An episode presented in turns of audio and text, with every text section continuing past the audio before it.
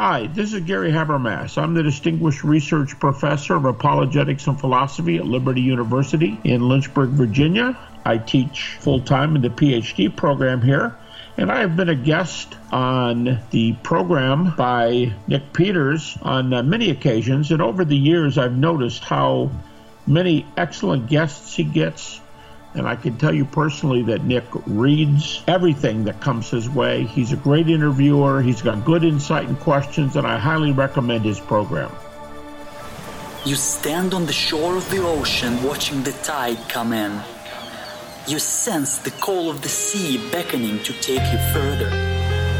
You step forward little by little, not knowing what to expect, but expecting more. You keep going as the ocean calls you to enter in to deeper waters.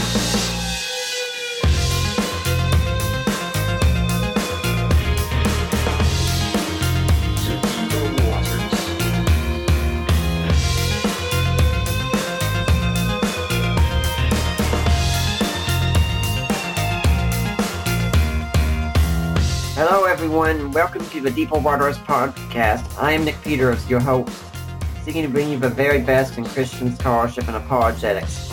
And today we are talking about atheism. Atheism on trial, in fact. And to do that, we've got Louis Markos here from HBU. Dr. Louis Markos is professor in English and scholar in residence at Houston Baptist University. He's the author of 17 books, including Apologetics for the 21st Century. He has delivered hundreds of lectures worldwide on topics such as apologetics, classical Christian education, C.S. Lewis, and Dante, and is known for his ability to make complex topics easy and enjoyable to learn. So, Dr. Markos, welcome back to the Deeper Waters Podcast. Thanks. It's great to be back. Now, if my audience doesn't remember much about you, can you tell us a bit about how you got to be doing what you're doing? Wow, well, I'm living in Texas now. I actually grew up in New Jersey. I went to Colgate in upstate New York, then University of Michigan, of course. And since 1991, I've been teaching down at Houston Baptist University, 27 years. And what's wonderful is, you know, I've always been passionate about apologetics. I'm a C.S. Lewis person and always wanted to do that, loved that. And my school has always been a Christian school, but over the last, about 7 or 8 years, we've gotten more and more intentional about apologetics so that we now actually offer a master's online of apologetics. And so Atheism on Trial is sort of the accumulation of so much reading I've done in literature and philosophy and history. And one thing I always love to do in my classes and my books is take that sort of interdisciplinary approach where you draw together from literature, philosophy, history, theology, even sometimes the arts and music, drawing them together to make those connections and to understand sort of intellectual history in all of its factors. And what's wonderful about this to me, Nick, is, you know, I went to all secular schools, and when you go to secular schools, you have this idea that, you know, Christianity is somehow backward or it's only about feelings and emotions. But actually, the great intellectual tradition in the Western world is very much a Christian tradition. And even when you have the best of the ancient pagans, like a Plato or Aristotle, they're still dealing with ideas that are pointing towards the fuller revelation of Christ. So again, in my teaching, I want to draw together, make those connections. And a book like Atheism on Trial has allowed me to pull together all of my passions and make the connection and show how, as it says about Jesus in the Bible, in him all things consist. It draws it all together. And I would like to say we do have some people now listening live on Facebook Live. So if you have a question for our guests anytime during the show, feel free to leave a question and I'll see if I can get to it or not. I can't make promises. Now, this book, Atheism on Trial, it's pretty much one of the things that people might be surprised about is atheism is really nothing new, is it? It really isn't. In fact, my original title for the book, which is now the title of the introduction, is Nothing New Under the Sun. But I couldn't resist such a great title as Atheism on Trial that my publisher suggested. But nothing new under the sun. What the sort of thesis, what drove me to write this book is we have all of these new atheists, people like Richard Dawkins, the late Christopher Hitchens, Sam Harris, Daniel Dennett. We have all these new atheists that are constantly out there, and they speak in such a way as if to suggest that all of their arguments that they're making are based on new discoveries, as if, we poor peons haven't really been following discoveries in science or sociology or anthropology or any of 1,000 isms. And if we really kept up with the facts, we'd realize that Christianity has been disproved.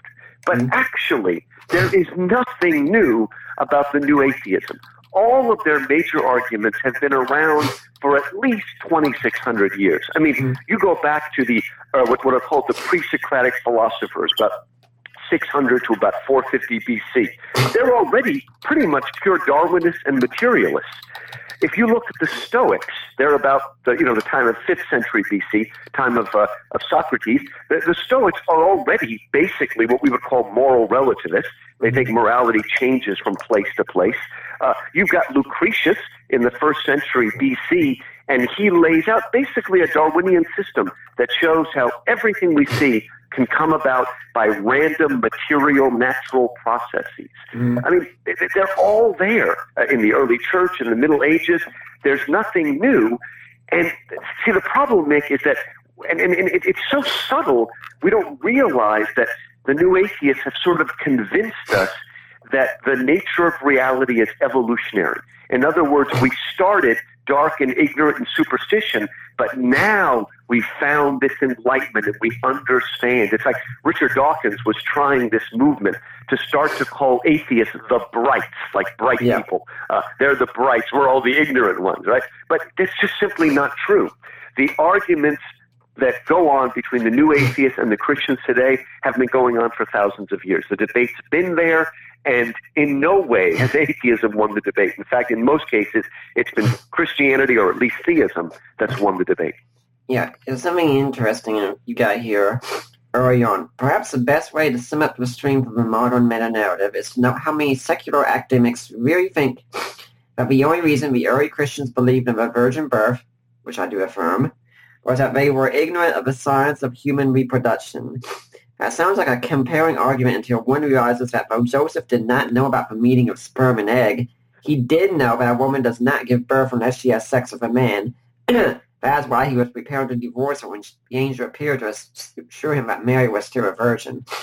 You know, I mean, that's something that just amazes me here when I meet people and say, where all these people believed in impossible things, and we know better now since we know about physics and things like that. I said, really? So when did we discover that it takes sex to make babies, or that people can't walk naturally on water, or that dead people stay dead, or things like that? Great. I mean, you're putting your finger right in the essence of the book. I mean, it's one of those things that I still hear people say it. Very intelligent, educated people, again, they get this smirk on their face like, again, the only reason they believed in the virgin birth is because they didn't know where babies come. But people know. In fact, the whole point is, okay, if we actually lived in a world where we had no idea of the laws of nature, we had no ideas of how things worked, then we would never say that's a miracle.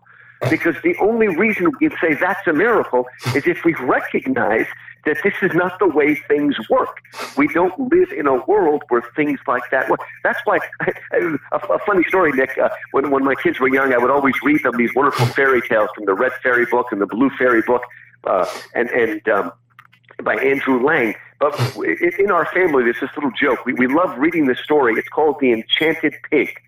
And the speaking enchanted pig comes to the court of the king and sort of sues for his daughter's hand. And after he gives this long speech about why he wants to marry the princess, the king says to him, "Pig, I am surprised that you speak so eloquently." And then my kids laugh because the joke is the king is not surprised that the pig speaks. He's only surprised that the pig speaks eloquently, because in fairyland, there is no law of nature that says animals can't speak, and so it's not a miracle. But if a pig spoke in our world, Everybody, whatever era they lived in, would immediately recognize it. So, in other words, you can't have miracles unless people understand how the basic laws of nature work. I mean, okay, we didn't have the word gravity until whatever, 300-400 years ago. But everybody knew that if you throw a rock up, it falls down. And if the rock ended up flying into the air, anybody would recognize that this is not the way things work. It's a miracle. Well, so again, it's a strange kind of arrogance that's been bred into us. Well, actually, we could kind of say we all knew that until Hume came along, because Hume's the first one, I think, who really did dispute that, say, just because you drop a rock 1,000 times and it falls doesn't prove it'll fall 1,001st time. That's true, and Hume is an interesting one. I talk a lot about Darwin and Hume in my book, and the one thing that those two guys have in common is, well, I want to explain it this way, right? If you're trying to prove to somebody that the sun is at the center of the universe and not the earth, or at least of our solar system, that the sun is at the center, you wouldn't try to prove it by quoting Galileo, right? We got plenty of evidence today. You don't need it. But what's amazing is that people still refer directly, especially to those two, Darwin and Hume, as if they've proven something, but they haven't. Darwin in no way proved the theory of evolution. In fact, if he lived today, I wonder if he'd even believe it if he understood biochemistry, molecular biochemistry. But Hume, really, he wrote a book and he's got one chapter on miracles. And he really believed by the end of the chapter that he disproved miracles. But he didn't, because he's what we call loading the dice, making a sort of circular argument. And what he basically says is miracles violate the laws of nature. You can't violate the laws of nature, therefore there are no miracles. I mean, that's basically when you boil it down to that. And the other argument he makes is we don't have enough sort of first-hand evidence to really know if the miracle happened, so we'll just dispute it. We'll just ignore it. Now, take the second one first. I mean, if we accept his understanding of facts and historicity, then we have to throw out almost everything that happened in the past. There's no way we can really have reliable evidence. But I'm more interested in spending more time on the first argument, that miracles violate. Go ahead. Before you go to the first one, I would say, oh, good. We do, in fact, have first-hand evidence, and if someone's listening, they're curious about that, go back to the first year of our show. We interviewed Craig Keener on his book, Miracles. Oh, he's great. Yeah. I did a review of his book once, and it's unbelievable. Craig Keener wrote a 2-volume book called Miracles. It's probably the most detailed book I've ever seen, with endless notes. I mean, he went around, and there's two parts to Keener's book. The second part actually documents thousands of miracles that have happened in the last century. I mean, he shows that miracles are still happening, but he goes back and he answers Hume, and he shows that we have very, I mean, go ahead. Was there a more specific question? No, I wasn't saying anything, but I was saying when you said that's the most specific book with all the details, I was saying, have you read his Acts commentary or seen his Acts commentary at all? Oh, I'm sorry. Say that. His what commentary? Oh, I've not yet read his commentary on Acts. I read his book on Miracles. His Acts commentary is 4 volumes long. Wow, I've heard about it, but I haven't read that yet. I mean, the man's an amazing scholar. He just digs in there. And I mean, see, what I'm so happy today is that much of the best apologetics today, and I do a little bit in my book, in one of my older books, Apologetics for the 21st Century, is at the center of our faith is the resurrection. Now, what I mean by that is the famous scientist, philosopher of science named Karl Popper. Some people have heard about him. Popper said one of the criteria that a system is correct, whether it's Darwinism, Freudianism, whatever the system, one of the criteria is what he calls falsifiability. If this is a logical, coherent system, there should be a way to falsify it. In other words, can you find something, and if you prove it, will it falsify that system? If there's no way to falsify that system, it would suggest that the system is just sort of self-referential and has no proof. And I would say that Freudianism, and anytime you try to argue against Freudianism, they're just going to tell you that you're actually having some kind of psychological resistance to it. And so there's no way out of the box. Mm-hmm. But the amazing thing about Christianity is it is a coherent and falsifiable system. If you could prove that Jesus did not rise from the dead, if you could discover the body, then Christianity would be revealed as a hoax. And Paul, in 1 Corinthians 15, admits this himself. He says, if Christ did not rise from the dead, then our faith is in vain. We are the most miserable of all people. So our faith rests on a historical miracle that Jesus rose from the dead. And the reason I bring this up is, again, in contrast to Hume, we have great historical scientific reason to trust that the resurrection happened. Why is that? Because the Gospels are based on eyewitness accounts, on eyewitness testimony. And what's amazing is when you read Matthew, Mark, Luke, and John, a lot of modern people, usually the new atheists, will, somebody like Bart Ehrman, let's say, will read those four accounts and notice that there are small discrepancies between them. And they'll immediately say, aha, this proves that it's all a hoax.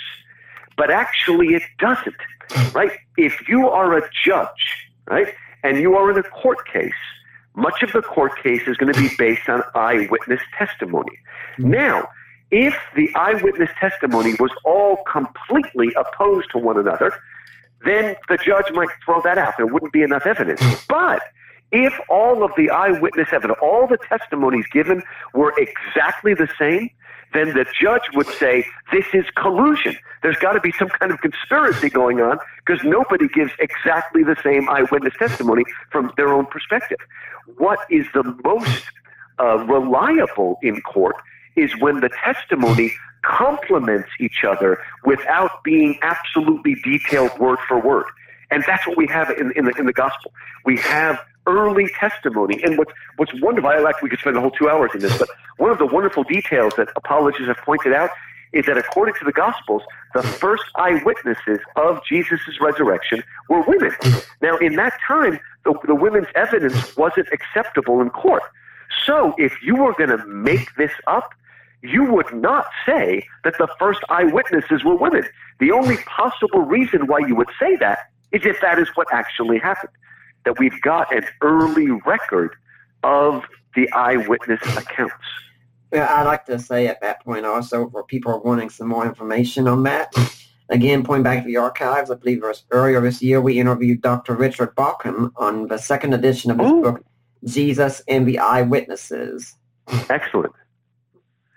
Yeah, that is, you've got great people on your show. Yes, that's an excellent book. He's doing such important work. Yeah. I mean, people need to understand that, again, Christianity from its beginning and the early Christianity is founded in history. We have a lot of evidence of what was going on very early on. It's not just myth and hearsay. It is factual, grounded in history and in eyewitness accounts. Now, let's move on. But one thing I'd like to get clear at the start here is when I was in a book, there's a term that was used that it could be misunderstood some, and that was when you kept speaking about empiricism as a problem, because I consider myself an empiricist, but I consider myself one in the Aristotelian Thomistic tradition, and I think you might disagree with that tradition, but it's a valid one in Christianity. No, I think, I think a good way, because that's a good point, Nick, a good way to segue into this is to talk about the different meanings of the word naturalist, right? A lot of people, you might even call yourself a naturalist in the sense that sometimes a naturalist is somebody who studies nature very closely. I mean, a lot of bird watchers or people that study flowers and whatnot will call them naturalists because they study nature. But there's another meaning for that word. A naturalist often means someone who believes that all there is in the universe or the world is nature. In other words, there's nothing spiritual, there's nothing supernatural, there's nothing metaphysical. All there is nature. It's kind of like the word materialism. Philosophically, a materialist believes that all there is matter. Somebody like Marx, there is no spirit. But in our culture, a materialist is sometimes, Madonna, a material girl living in a material world. So you're right. An empiricist, in the Aristotelian sense, is that we base what we do on observation. We study and observe. But often when it's used by somebody like Hume, then what they mean is the only source of knowledge is through our five senses and through experience. Now, the problem with that from the point of view of Christianity or just religion in general is that pure empiricism does not allow for revelation, that we can get a message from the supernatural realm, which is what Christians and Jews believe about the Bible. It's what we believe about the prophets. Even to a certain extent, a miracle is a intrusion, if you will, where something divine enters for a moment into the natural. So you're right. That's a good distinction to make. That you know, and anybody that's a scientist, you know, needs to base their. And what's really neat about that is I talk a little bit, Nick, in my book about intelligent design. And again, the true intelligent design person will say, as a scientist, I'm an empiricist. In other words, intelligent design theorists like a Michael Behe or something like that, they don't base their evidence by quoting Genesis. They do their evidence by studying very, very carefully the evidence. And if you study the evidence very carefully, it shows that what we're looking at has been designed. It couldn't have just happened randomly. It bears all the evidence of design. And in the same way that an empirical scientist who is going around England, let's say, and the scientist notices circles of stone that are just sort of random. Well, he's like, well, that just could have happened by weathering and whatnot. But then he sees Stonehenge. And by his evidence, by his empirical evidence, he immediately realizes that this is not a random natural phenomenon. This was designed. He may not know who designed it. We used to think it was the Druids. Now they say it was somebody much older. But we recognize it as designed. So in that sense, you're right. And I'm glad we do have Christian empiricism in the sense that they're willing to take the time to do the observation. But we've got to be careful in fields like philosophy that we don't exclude the possibility of, for instance, having some kind of intuition or revelation or some kind of prophetic knowledge. I'm not talking about being, quote, Pentecostal, although that's important too. But that information can reach us in other ways. And that, in fact, we might even have... See, one of the famous empiricists was of course, John Locke.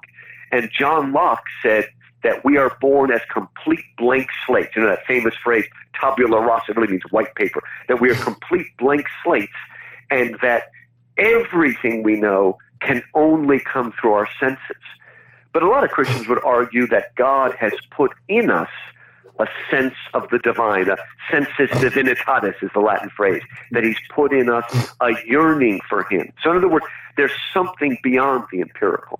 But again, I think I'm glad you mentioned that, Nick, because it is important that as Christian, especially if we're a Christian academic, but any kind of Christian needs to be able to base what they're doing mostly on what we can study and observe and calculate, as you said, Aristotle taught us. Yeah. Now, you go on, the next part is about the origins of the universe. And I always find this one to be fascinating, because coming from a Thomistic perspective, I'm sure you understand the origins of the universe isn't really necessary for my argument. I responded a few weeks or so ago on someone making a video about the first way of Thomas Aquinas, and they made it be about the origins of the universe and said, this guy's got it wrong entirely. Aquinas' argument is not about the origins of the universe. He can have an eternal universe, and his argument for God still works. But the interesting thing is, we can have an eternal universe, and God still exists. But it does seem to add an extra hurdle if it's clear the universe did have a beginning. You're right. It is interesting. And, of course, you know, Aquinas was influenced very much by Aristotle, and Aristotle actually believed in both what's called the Big Bang and the steady state. In other words, we believe that God and the universe were both eternal. And you could still, I mean, you know, because a lot of what Aquinas says goes back to Aristotle, that even if the universe is eternal, you still need an unmoved mover. You still need a fixed point. You still need an origin, or you have what they call infinite regress. It just goes back and back, and we have nothing to begin motion or whatnot. Yeah. But, I mean, you're right. In that sense, you know, Christian apologists never needed the Big Bang. But what's amazing is that once they discover it, suddenly we have science coming to the defense of basically in the beginning God. This idea that it's what the Bible and what Christian theology calls creation ex nihilo, creation out of nothing. And to be honest, the Bible doesn't say a whole lot about that. Basically, it's Genesis 1, in the beginning God created the heavens and earth. And more interestingly, the other place where we get ex nihilo is Hebrews chapter 11, the famous faith chapter, right, about Abraham and everyone. And it actually says, by faith, we believe that God created everything, making everything seen out of what's unseen. So that in Hebrews 2, it talks a little bit about that idea. But you're right, it's not a necessary part of the faith, but it's pretty exciting when, you know, scientific discoveries are pointing in the definition of a biblical truth. It's kind of amazing. There's that great quote from Robert Jastrow's book, God and the Astronomers, where he was in own lines of, for a scientist who has put his faith in the power of reason, the story ends like a bad dream. He's climbing a mountain of ignorance. He is pouring himself to the edge. And just as he reaches the top, he's greeted by a band of theologians who have been sitting there for centuries. I love that quote. You're right. It's such a powerful image, you know, and it does kind of turn the tide at least once. Who are the ones that really don't know? I mean, what's amazing though about this, and I talk a little bit about this in the book, is that one of the new atheists of his age would have been Carl Sagan, right? Yeah. He would have fit in very well with Dawkins and all these folks.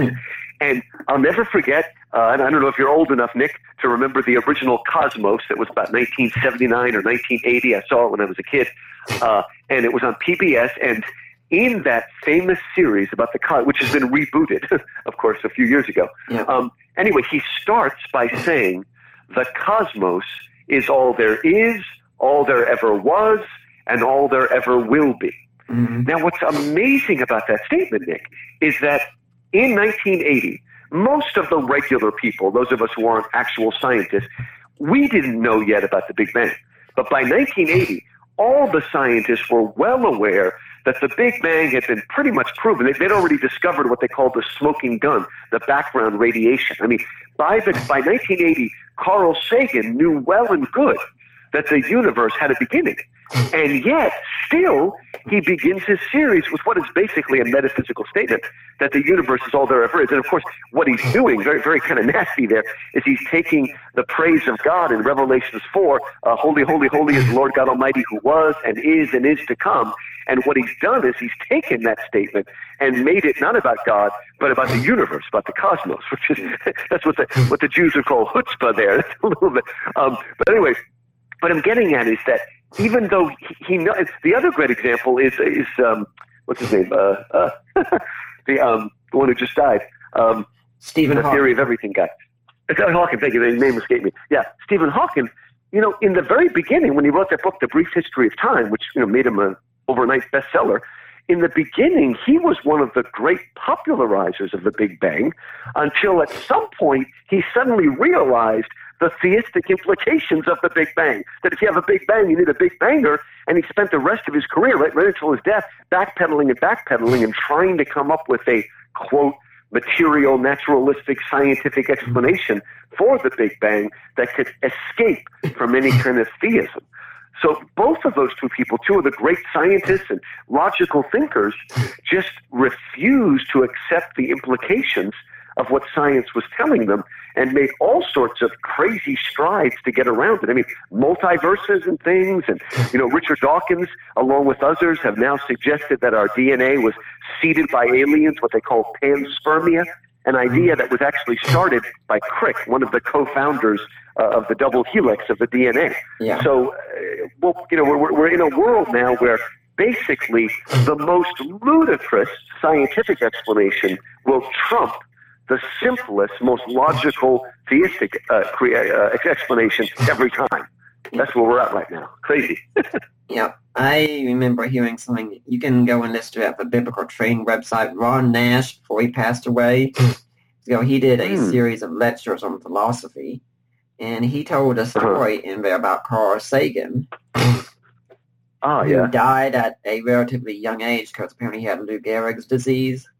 Oh, right. He was part of sort of mailing group, a computer mailing group of astrophysicists, and there were a lot of Christians in this group.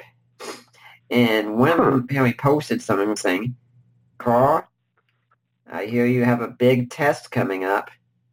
I hope you pass." And a few days later, apparently Carl Sagan wrote back and said, "I hope I pass too. Please pray for me." Oh, that's interesting. Huh. Yeah.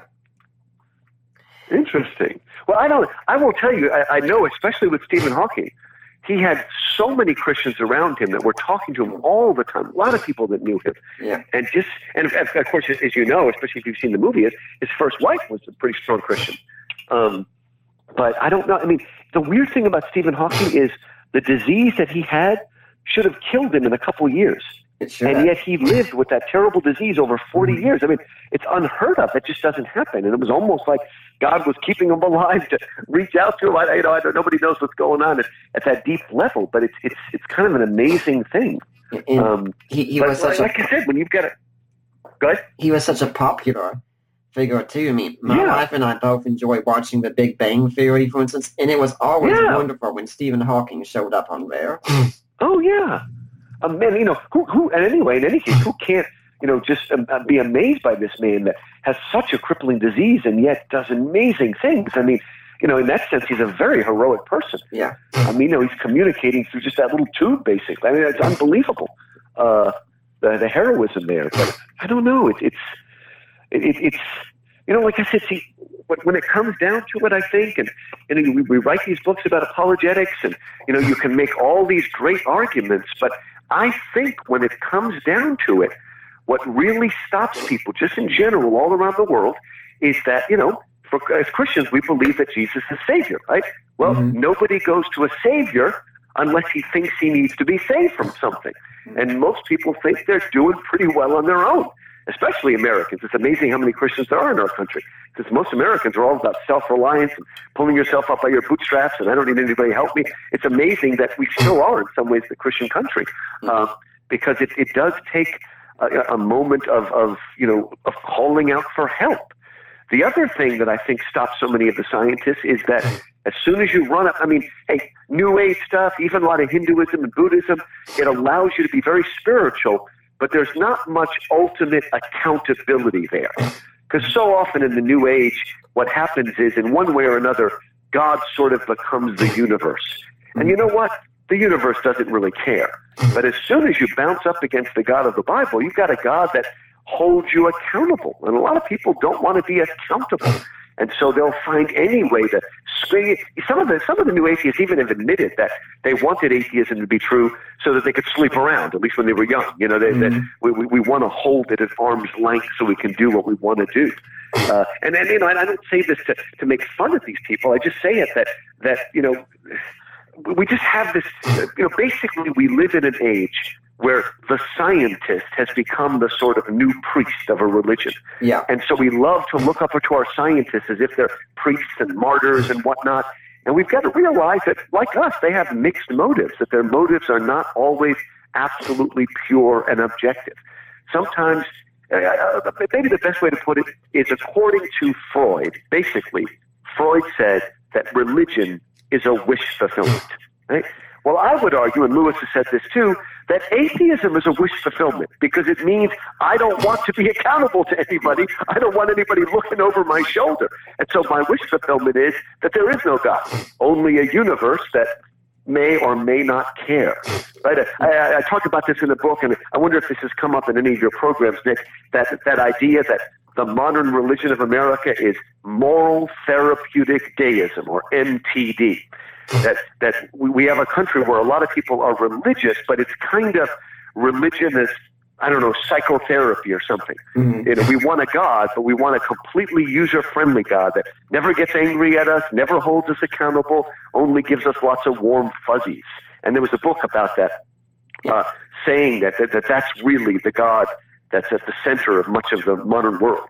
I have had a problem with many church services today that the same message seems to be entirely about how to be a good person.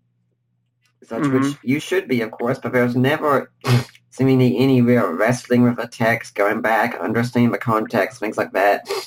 And the only reason you accept Jesus as Savior is you want to go to heaven someday. Right. And I remember being in a small group once at a church in Tennessee and hearing some lady say, well, I'm saved, my children are saved, so just sit back and wait for Jesus to come. You know, oh, my gosh, she was terrible. Having, how do you know your children are going to stay that way, especially if they get off to college? And what about your neighbor's children? Are they saved? I mean, what are you doing to advance the kingdom? It seems like you say, well, God's met my needs, and I'm just going to sit back and wait for him to come. Oh, it is terrible. Yeah. And that happens, though. I mean, that's what you call it.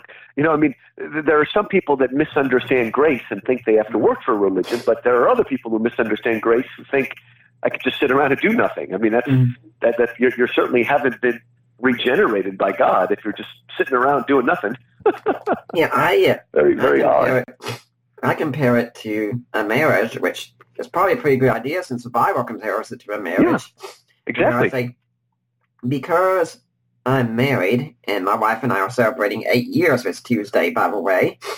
But congratulations. Because I'm married, that doesn't mean I, for instance, sit back on my couch and play video games all day long and say, hey, I'm married, and I'll get rewards being married anyway.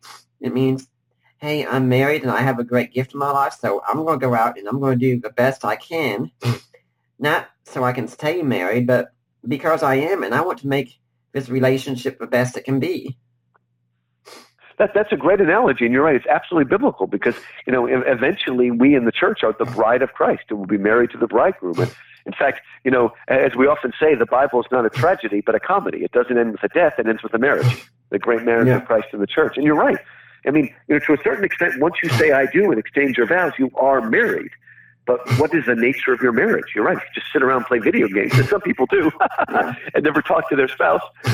Heck, nowadays we even have girls sitting around playing video games and not talking to their husband. I mean, so many distractions out there and not growing together. Not, you know, it'd be like you got married and said, I love you, and then never said, I love you again, and never reached out, never tried to learn. And you're right. It is a marriage. I mean, it's a relationship that needs to be worked on and needs to grow.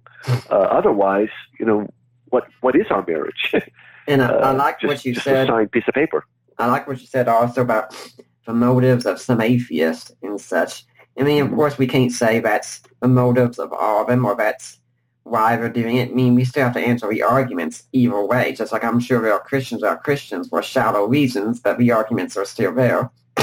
But Don Johnson, for instance, talks about this thing happening in his book, How to Talk to a Skeptic, one time. He says he doesn't normally recommend this approach, but apparently here it was very fruitful. But there was a Christian who was talking to either his pastor or his youth pastor, and he was presenting a lot of doubts and objections he had against the Bible. He seemed to be very antagonistic and such about this. And finally, the guy who was being questioned just turned to him and said, how long have you been sleeping with your girlfriend? And this guy turned as white as a ghost, apparently. And so he goes, that was the issue. He had started doing that, and so he said, apparently he was saying, either I stopped doing this, or I stopped the church. I wonder which one he's going to go with. Interesting. That does sound familiar. I may have heard that story. I mean, you could say it's a little bit similar to when Jesus talks to the Samaritan woman at the well in John chapter 4. And he says, go get your husband. And she says, well, I don't have a husband. And then he says, you're right. You've been married 5 times, and the man you're living with now is not your husband. He cuts right to the chase. But he doesn't do it out of cruelty. He does it out of love because, you know, I mean, when you look at John chapter 4, Jesus is affirming that this woman is seeking the right thing, love, acceptance, all of that sort of stuff, but she's doing it in the wrong way. That's why he offers her living water. Yeah. But I mean, you know, it's interesting you bring this up because, you know, I've got 10 chapters in the book, and if you ask me which is the most important, I think the most important one, the one I spent the most time on and I think is the most timely, is the chapter where I talk about an early church heretic named Marcion. Now, Marcion, we're talking about 200 AD or so. Marcion started a heresy that we call Marcionism after him. And what Marcion basically did is he drove a wedge between the Old Testament and the New Testament. He said that this Old Testament God is an angry God full of wrath, and he's evil and cruel and kills people. And then there's this nice, wonderful New Testament God named Jesus, meek and mild, loving, never says a bad word, caring. And what he did is he drove a wedge between the two. And what he basically wanted to do is throw out not only the Old Testament God, but the Old Testament, and make Christianity just about love and mercy and wonder. Now, what's amazing about that is that we have returned 100% to Marcionism. I think the biggest argument that I hear from even people that call themselves Christians is, wait a minute, look in the Old Testament, look at what's called the conquest of Canaan. Look, Jesus is an ethnic, not Jesus, but God the Father is an ethnic cleanser. We need to throw out the Old Testament. All we want is love and tolerance and acceptance and inclusivism and whatnot. And what I'm getting at is that we've gone right back. We think that we've discovered this or something like that. But the church fought. And see, a lot of people have this idea, the church made up the Bible. Well, the whole point is that people knew the canonical books, but after Marcion's heresy caused a lot of problem, then they had to make up an official list. I mean, people basically knew, but they had to make that list official, not only for the New Testament, but for the Old Testament. Okay, now, here's the point I want to make now. This argument has been raised now, and I think it's one of the strongest arguments against Christianity and makes people lose their faith.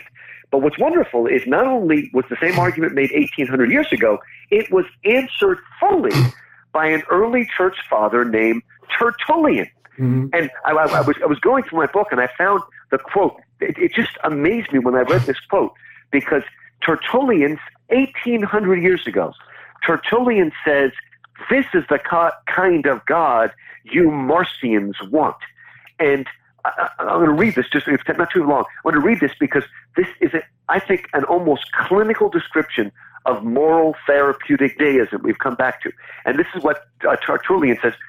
Ironically, he says, "Oh my," he says, "a better God has been discovered by Marcion, who has never taken offense, is never angry, he never inflicts punishment, he has never prepared fire in hell, no gnashing of teeth in the outer darkness. He is purely and simply good. Oh, now, he does forbid all delinquency, but only in word. He is in you if you are willing to pay him homage for the sake of appearances, that you may seem to honor God. For your fear, he does not want." I mean, that's unbelievable. I mean, this is exactly what people are preaching right now. And he's saying, ironically, that you Marcions have found this wonderful, again, I used to say user-friendly, moral therapeutic God, and you don't need him. But now there he's being ironical. But in the rest of his book, Tertullian gives some good arguments. And he says, look, even you Marcionists believe that God makes commands and forbids certain things. But if he doesn't have the justice and holiness to back up those commands, sometimes with punishment, then what kind of a weak God is this that you're serving? He's an inconsistent God. He can't make rules and yet lack the power and will to enforce them. What exactly is this God that you want? And I tell you that this is what I see, because I teach in a university, a very conservative university. But what I'm seeing is the biggest issues that are turning church kids, these are kids that grew up in the church and whatnot, fairly conservative kids, and are moving away from the faith. And the two issues I see the most, one is the gay issue. The other is this issue of, the Old Testament God of wrath. And Nick, this bothers me, because what's happening here, okay, it would be one thing if the students were saying, well, I doubt the accuracy of the Bible. Now, that's bad, okay, but that's not at the very essence of our faith. But that's not what they're saying. What they're really starting to say, we're raising a generation of young people, and not so young people, who believe that they themselves are more moral than the God of the Old Testament. Mm-hmm. Now, you see how we've moved from doubting the Bible to the very worst sin of all, and that's the sin of pride. that I know better. So again, it's what we've done. They seem like they're completely opposite, but the whole LGBT issue, when you link it together with this idea of God as an ethnic cleanser or something, what we're getting at is this insistence that Christianity is and only is a religion of inclusivism and absolute tolerance and absolute embracing of everything. Yeah, are you seeing that it's dangerous? Because we are a religion that embraces, but we don't embrace sin that's self-destructive. Yeah. Wow. I would like to say that if anyone's interested in the issues of God and the Old Testament and his moral nature and such, yes, once again, we have some shows on that. Paul Copan. Oh, great! Paul Copan has been on to talk about the book, Is God a Moral Monster? Matthew Flanagan has been on to talk about Did God Recommend Genocide? And John Walton has been on to talk about the lost world of the Israelite conquest. So we've got plenty of material here. Excellent, excellent. Those are important because I really do think that may be one of the most important issues right now. And I think one of the reasons it is because, especially, like, I don't even know if I want to read it because it's so nasty, but Richard Dawkins' book, The God Delusion, he's got that one long sentence where he basically accuses the God of the Old Testament of being everything, whatever, racist, sexist, homophobe, infanticide. He just goes on and on and on, attacking him as, yes, a moral monster. And I think part of that reason, part of it's the accountability issue. But I think the other reason why this issue is becoming the most important right now amongst new atheist attack is because they're losing in every other front. I mean, they really have lost in the scientific realm. Now, I'm not saying that the scientific evidence necessarily proves a literal six-day creation. I'm just saying that what the evidence shows is that we were designed, right? That it's not random, that Darwinian evolution simply could not have produced it. And again, Dawkins admits that by saying that maybe our DNA was seeded. Basically, he's admitting that the DNA is too complicated, too front-loaded with information to possibly have come about by slow, gradual Darwinism. He's admitting that by looking for another option. So what I'm saying is they're losing in every area. Even in terms of history, they're losing as more and more evidence about the resurrection. And I think the last place they're turning to is a sort of, well, it's the same thing we see in politics today, Nick, what I call phony moral outrage. Yeah. I'm outraged. But what I love is how many complete moral relativists there are out there in the media, complete moral relativists. They don't believe there are any standards of anything, and yet they're continually going crazy about scandals in politics. Well, if you believe everything's relative, then there's no such thing as a scandal, right? If there is no sexual morality standard, then what is this scandal you're talking about? So there's a great irony underneath it, but it's—I don't know—it's almost an act of desperation. My last defense is to show moral outrage, even if I don't really feel any. Yeah, I also think it could be one of the reasons behind this is because we've become a culture that is very feelings oriented, where if I feel it, it must be true. And it's not saying that feelings are evil or anything, but they're not the first place to go to. And it's too easy to go that way. So the whole idea is to go with try and get people to feel something and then lead that way. And I think that does happen in the political arena, especially whenever you bring up the term for children. Because then you know, I hate that. That's right, the children. I don't remember what politician I heard, but he was again trying to rile people up, and he said something about this back in the Soviet. You know, I don't want the Soviets pointing their nuclear weapons at our children. What the heck does that mean, right? I mean, well, let's say all the adults died and all the children under 2 years actually survived. They're all going to die without the adults to take care of. You're right. I hate that rhetoric. And to be fair, we see it sometimes in our churches too. One of the things that I hate is whenever there's some innovation in church. I mean, I don't mean a bad one, a good innovation, or at least a neutral innovation. And there's a lot of middle-aged people that don't like it because it's breaking their, whatever their pattern of doing things. They don't say, this is offending me. They say, if we make this change, it's going to upset the senior adults. And actually, the senior adults are not upset at all. You know, they're senior adults. They've learned to be flexible. They're ready for another tent revival, right? It's the middle-aged people who don't want things to break their pattern and whatnot. And we just do that more and more, and it really does drive me crazy. And I wish that I could prove this. Nick, you're pretty good at this. Maybe you could prove it. But I am absolutely convinced. You know how people now, instead of saying BC and AD, it's politically correct to say BCE and CE, right? Before the Common Era and Common Era. And they present that as if, oh, we've got to do this so we don't offend Jewish people. Well, I am absolutely convinced that that was not invented, that euphemism wasn't invented by a Jew, almost certainly done by some white liberal Christian, self-loathing liberal Christian.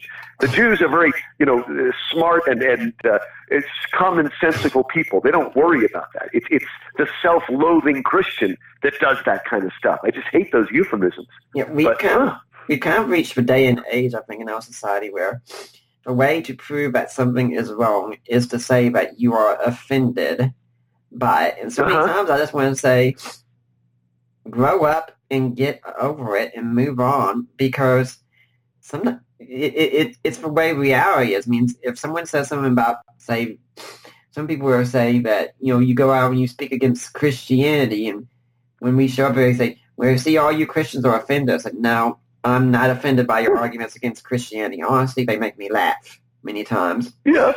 And if I was offended, oh, well, I don't argue because I'm offended. I argue because I care about what's true. Right. That's a good point. But we are. I mean, it's gotten. I mean, that's why I'm glad that there are shows like yours, Nick, where you can have real discourse, because it's becoming more and more difficult. And I'm 54, so I still remember. I mean, really, people think it's not true, but I remember farther back in the 70s and 80s that you could watch the news and they would bring experts on and actually have a fairly objective conversation. But for the last 15, 20 years, whenever they bring a so-called expert on, of anything, whatever side, that person's not so much an expert as a spin doctor. It doesn't make a difference what's said, they're going to spin it around. So there's no attempt to get at any kind of objective truth. Yeah. Now, let's move on to another. It's something, yeah. That's we should believe in Christianity not because it makes us feel good, but because it's true, and that's basically what you're saying. Yeah, the issue is not whether it makes me smile or not. The question is it true or false, good or evil, virtuous or vicious? That's the real important. And something that C.S. Lewis says right in the first of his Screwtape letters, and it's a senior devil teaching his junior devil how to tempt people. And what he says, one of the ways you tempt people is you never, ever get them to think of things in terms of good or evil, right or wrong, good or bad. You get them to ask questions. Don't ask, is it right or wrong? Ask, is it modern or old-fashioned? Is it new or is it old? Is it fashionable? You see, in other words, get off the real, simple moral question of right or wrong and get it into that little hazy area. Not is this the right solution, but is it the solution for the future? Is it the courageous and realistic solution? No.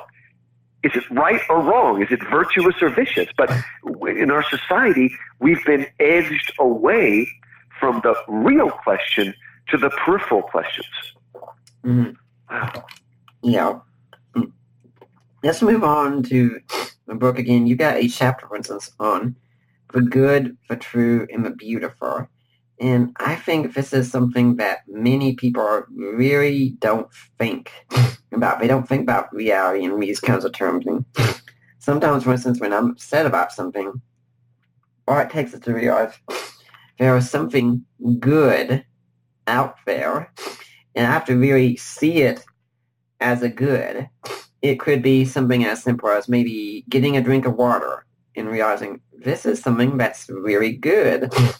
It could be seeing our cat walking around here, which, yes, seeing him walk around is a miracle since he sleeps so much. But it could be seeing him and think, my cat is a being that did not have to be. And I think the only reason he exists is for the pleasure of people. Or seeing my wife and thinking, I am so blessed to have such a special woman in my life. And as soon as we start thinking in these terms of things, of something being good, true, and beautiful, it will automatically pull us closer to God. No, it is true. What's interesting is that, Nick, one of my favorite things to do the last 10 years is I speak at a lot of classical Christian schools all over the country. Wonderful what's going on. But recently, there's been a growing number of classical charter schools. Now, the fact that it's a charter school means it's public, but most of the classical charter schools I speak at are run by Christians, right? You might say it's a little bit of smuggled theology, as C.S. Lewis would say, getting it in there. But what's wonderful is that because it is a public school, they can't always be explicitly religious. But what a lot of these schools do when they're interviewing, teachers, they can't ask them, do you believe in God? Because it's a public school, right? But you can ask something like, do you believe that the good, the true, and the beautiful are real things? Yeah. And I will tell you today, Nick, if you really believe in the good, the true, and the beautiful today, it almost certainly believes that you're at least a theist, maybe not a Christian, but you at least believe in God, because unless there's a God, unless there's someone outside of nature, and unless there's something transcendent that crosses and is universal, then all you're left with is modern relativism. Well, it's only good if I think it's good or you think it's good. Or that's those sophists I mentioned from the golden age of Greece, 5th century BC. They basically said that morality changes wildly from one city-state to the other. But no, there are standards. And the best way to edge into this, to show you what's happened to our society, if you talk to a Christian, a pretty much traditional conservative Christian, and you ask him, are there real absolute standards of goodness? They'll probably say yes. Are there standards of truth? Yes. Are there standards of beauty? No. In our modern society, it's almost become a knee-jerk response, even if we're Christians, to say, well, beauty changes wildly from place to place. I don't know what it is, but and the reason I mention this is so important is that goodness, truth, and beauty go together. This was something that Plato understood. The early church fathers learned it from Plato, and it was very big in the Middle Ages, that goodness, truth, and beauty are the three universals, and they go together. And the trouble is that if we allow beauty to die, any standard of beauty to die, and make it absolutely relative, sooner or later, that will erode truth and goodness, right? Yeah. If we allow aesthetics to go, ethics and philosophy will often follow in their wake. Yep. And we're just very, very uncomfortable with standards today. And I'm sure you've noticed that, how uncomfortable people are to make standards. Yeah. No Christian should ever say beauty is in the eye of a beholder. Yeah. It is problematic. Now, again, there's difference, some of us think that person's cute and that person is, but there's something beyond that. There's a difference to that. Behind beauty is a kind of wholeness, a kind of balance, a kind of clarity. These are, well, you should know, those are the words that what's his name, Thomas Aquinas often used about beauty, right? The standards of beauty. I think that the word is integrity, I think, or wholeness, and the other word is claritas, which is kind of filled with light, but I mean, depends how you translate the words, but that there are standards that are out there, and we have to be careful that we don't care. You see, I really think that the reason this is such a problem, especially in America right now, one of the strange things about Americans, and I work with a lot of internationals, so they notice this. In one sense, we Americans are the most individualistic nation that's ever existed. In one sense, that's true. But at the exact same time, we as Americans are incredibly conformist. We get such cognitive dissonance when we feel like we're not part of the group. And we're so quick that if we say this person's good at that, then we're, whoa, are you saying I'm bad at that? In other words, we so much want to conform. It's weird because we're so individualistic. And at the same time, we want to conform, and we get very, very uncomfortable And I mean, this is almost funny, but you know, a lot of times if you say to an American, let's say you had a relative that didn't die in the 9/11 crash because they were at a dog. Well, I actually have a relative who survived because his wife had a child on 9/11, right? And I know a lot of modern people, if you say to them, well, God was really watching out for that person, then they'll immediately say, oh, so I guess God didn't care about all the people that died? Yeah. Now I understand that there is a theological question behind that, but I think the real knee-jerk response is, oh, he cares about that guy more than me? That's not fair, okay? Who are you to stick out? Who are you to say you're special? You know, I am absolutely convinced. I'm a Baptist. I'm not Pentecostal. But a lot of times when Baptists are attacking Pentecostals because they have a gift of tongues or prophecy, they may have a lot of theological, biblical evidence they can marshal, but a lot of times that's not their real motivation. Their real motivation is, oh, so you got a gift I don't? You think you're more special than I am? Right? Look, as a Baptist, you know, Protestants in general, you know, we say, because it says in the Bible that all Christians are saints, right? And so a lot of Protestants, especially low Protestants, you know, don't like this Catholic notion of all these people being saints, right? But again, I really think our knee-jerk response, it's not because of that verse in the Bible that says we're all saints. It's because we're thinking, oh, so you think you're more spiritual than I am, huh? You're a saint and I'm not. You see what I mean? Yeah. We don't admit that envy side of us that demands fairness, that demands nobody be better or more beautiful or smarter than we are. That's often what we're fighting. It's that kind of – and you know, envy, something we need to remember. A lot of this struck me once, and it just blew me away when I noticed it. Okay, you look at the Ten Commandments, right? Basically, the first five are about the relationship between man and God, and the second five are our relationship with our neighbor, more or less. Now, notice the thou shalt nots, right? You don't kill, you don't steal, you don't lie, you don't commit adultery. All of those are very active sins. But what's the last one? Thou shalt not covet. Now, I want you to think about that, Nick.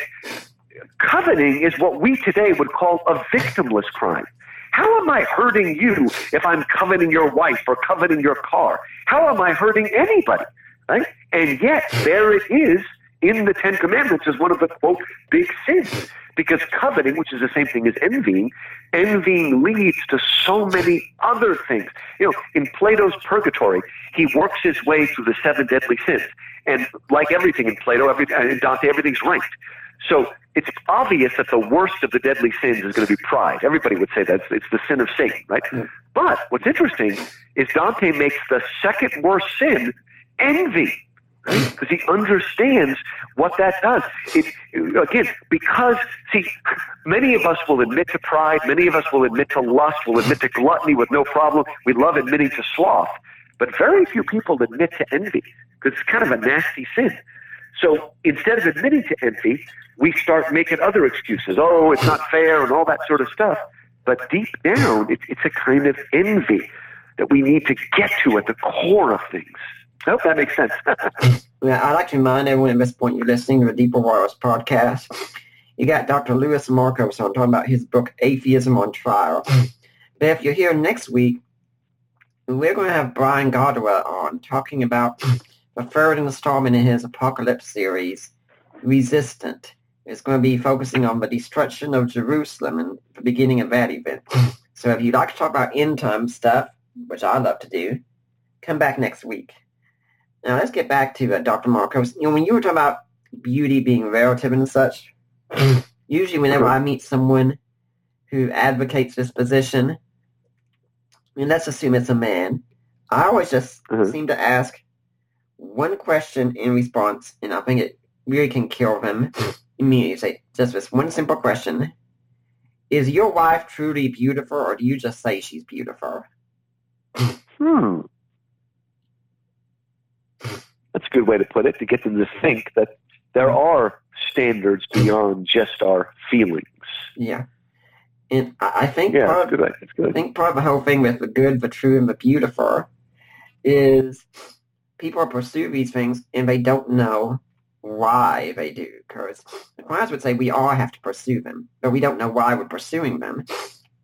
I'm part of a Celebrate Recovery, a local church here, and one of the things men talk about, for instance, is sexual addiction so often. Right. And I've said, guys, when you're struggling with this, here's the thing. You all think that you need to decrease your love for sex, that it's too strong, it's overpowering you. So your problem isn't that you love sex too much. Your problem is you love it too little. You love it so little, you don't really know what it is, what it's for. It's just something you use. If you really loved it, you would understand how sacred and special it is, and you treat it differently. That's a great point. Well, here's something I think you'll appreciate, Nick. I speak often at our Museum of Fine Arts down here in Houston, and one time I was giving a speech on Titian, the great Venetian painter, and I was showing obviously slides, and a lot of his great works are nudes, female nudes, and there's even one nude of Venus where she's completely nude, full frontal nudity, as they say in Hollywood. And after I talked about the painting, I stopped for a moment, and it was a secular audience mostly, but I said, now, I've come here from Houston Baptist University, from a Christian school, I'm a Christian, and some of you may be wondering, what I think about, this nudity that I'm showing you. And is there really any difference between this nude painting and a centerfold in a pornography magazine? And I said, that's an important question, and I want to answer it, and I think you'll like this distinction. What I suggest to them is, what is the difference between this work of art and a centerfold? And this is how I described it. The man who looks at pornography, looks at these centerfolds, he goes back home and he wonders why his wife doesn't look like that. Mm-hmm. And it gets him upset. But the man that goes to a museum and sees Titian's Venus, he goes home and he finds Venus in his wife. Mm-hmm. And I think that's very similar to what you've just said, Nick. And I think there's a real truth there that again, I mean, a lot of great art is nude, but it's not a nudity that goes against beauty. It's a nudity that draws us to a higher understanding of the beauty of the physical form that God has given us. Because matter is good for Christians. There were people called Gnostics who believed the flesh is bad. And there are a lot of people who think Christians think the flesh is bad. But it's the heretics who thought the flesh was bad. The true Christian said, no, matter is good. Our bodies are good. They are fallen, just like all of us is fallen. But matter is a good creation. And in heaven, we will have resurrection bodies. We will continue to be physical, bodily creatures because it's good. We are. That is what we are. We're not angels. One of my favorite movies is It's a Wonderful Life. But that movie has convinced many Americans that when we die, we become angels, which has just never been taught by the Bible, Christianity, anything. We don't become angels. Angels are their own creation. They're non-physical beings, but we are physical, spiritual beings. We're amphibians, and we will have perfected bodies at some point in heaven, which is wonderful. And they will be beautiful in the fullest sense of the word beauty. But it is a shame, and a good way to follow up on what you just said, Nick. And you've probably heard people say this. Have you heard anybody say that one of the equivalents to men who spend all their time with pornography, that a lot of women who spend all their time reading romance novels, that those romance novels are a kind of pornography? Right? Now, at first, that seems crazy because, again, most romance novels are not too explicit. The women don't want them to be sexually explicit. So what has it got to do with pornography? The link there is that when women are spending all their time reading those novels, it gives them a phony, illusionary view of what men is, of what romance is, of what marriage is. And in the same way that pornography causes great discontent amongst men who are having sex with their wives, those romance novels can cause great discontent with women so that they might even leave their husband because it's not like it was in the book, right? Yeah, I think another distinction that can be made is that when a great painter paints the nude person on the canvas or sculpture, the canvas can't speak back or the sculpture can't speak back and say, don't do this to me and such. But when you're looking at Playboy Simple, you are looking at a real person who is allowing themselves to be treated as if they were just a body, and that's it. Now, as that's a good point, and that's literally what the word objectify means in its philosophical sense. You've taken a person and made them an object, a thing. Now, as a married man, I'd say when I see my wife, I am seeing what I think is the most beautiful sight in the world, and there's nothing like it out there to me. And I'd say, yeah, if all I had was this, I would have more than enough evidence that God exists. And I've even argued before that men and women, I think, are put on this earth to represent God, and I think women are put here to represent that God is beautiful. Oh, that's an interesting way to put it, yeah.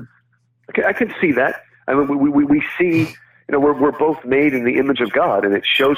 I tell you, one of the greatest books is by Pope John Paul II called The Theology of the Body, and it's beautiful what he talks about in that book and about marriage and the way we complement each other and how God's fullness is shown through in those. You see, part of the reason that people have turned against beauty is another reason why we're having so much gender confusion, because so much of the modern world is anti-essentialist. We don't believe there is such a thing as masculinity with a capital M, or femininity with a capital F, or beauty with a capital B, or justice.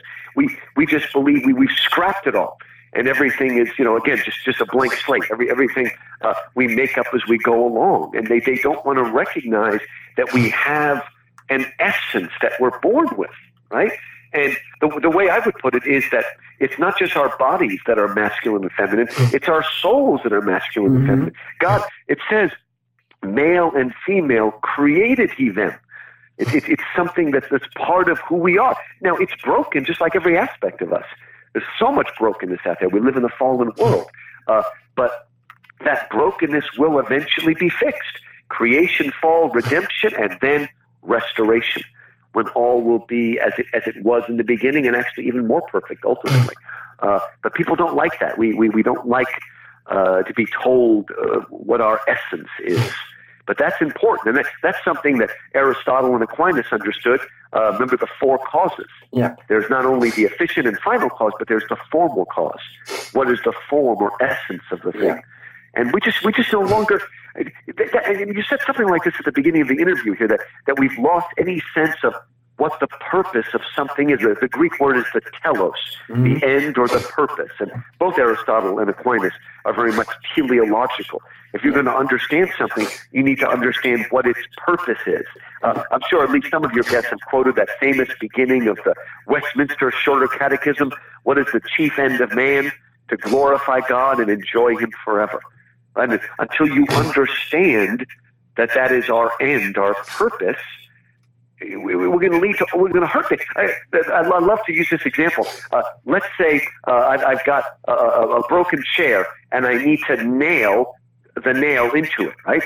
And I can't find a hammer, so I pick up a Stradivarius violin and use it to bang in the nail. Well, if I didn't know what the purpose of that violin was, if I didn't know its purpose was to make beautiful music, the most beautiful music, if I didn't know that, I might pick it up and use it exactly like a hammer and end up damaging it. That's what's happening in our world. We damage ourselves when we don't realize what our true purpose is, what the purpose of our body, what the purpose of our sexuality, all of these things. When we don't understand our telos, we end up hurting ourselves and other people, because we break it when we don't use it right.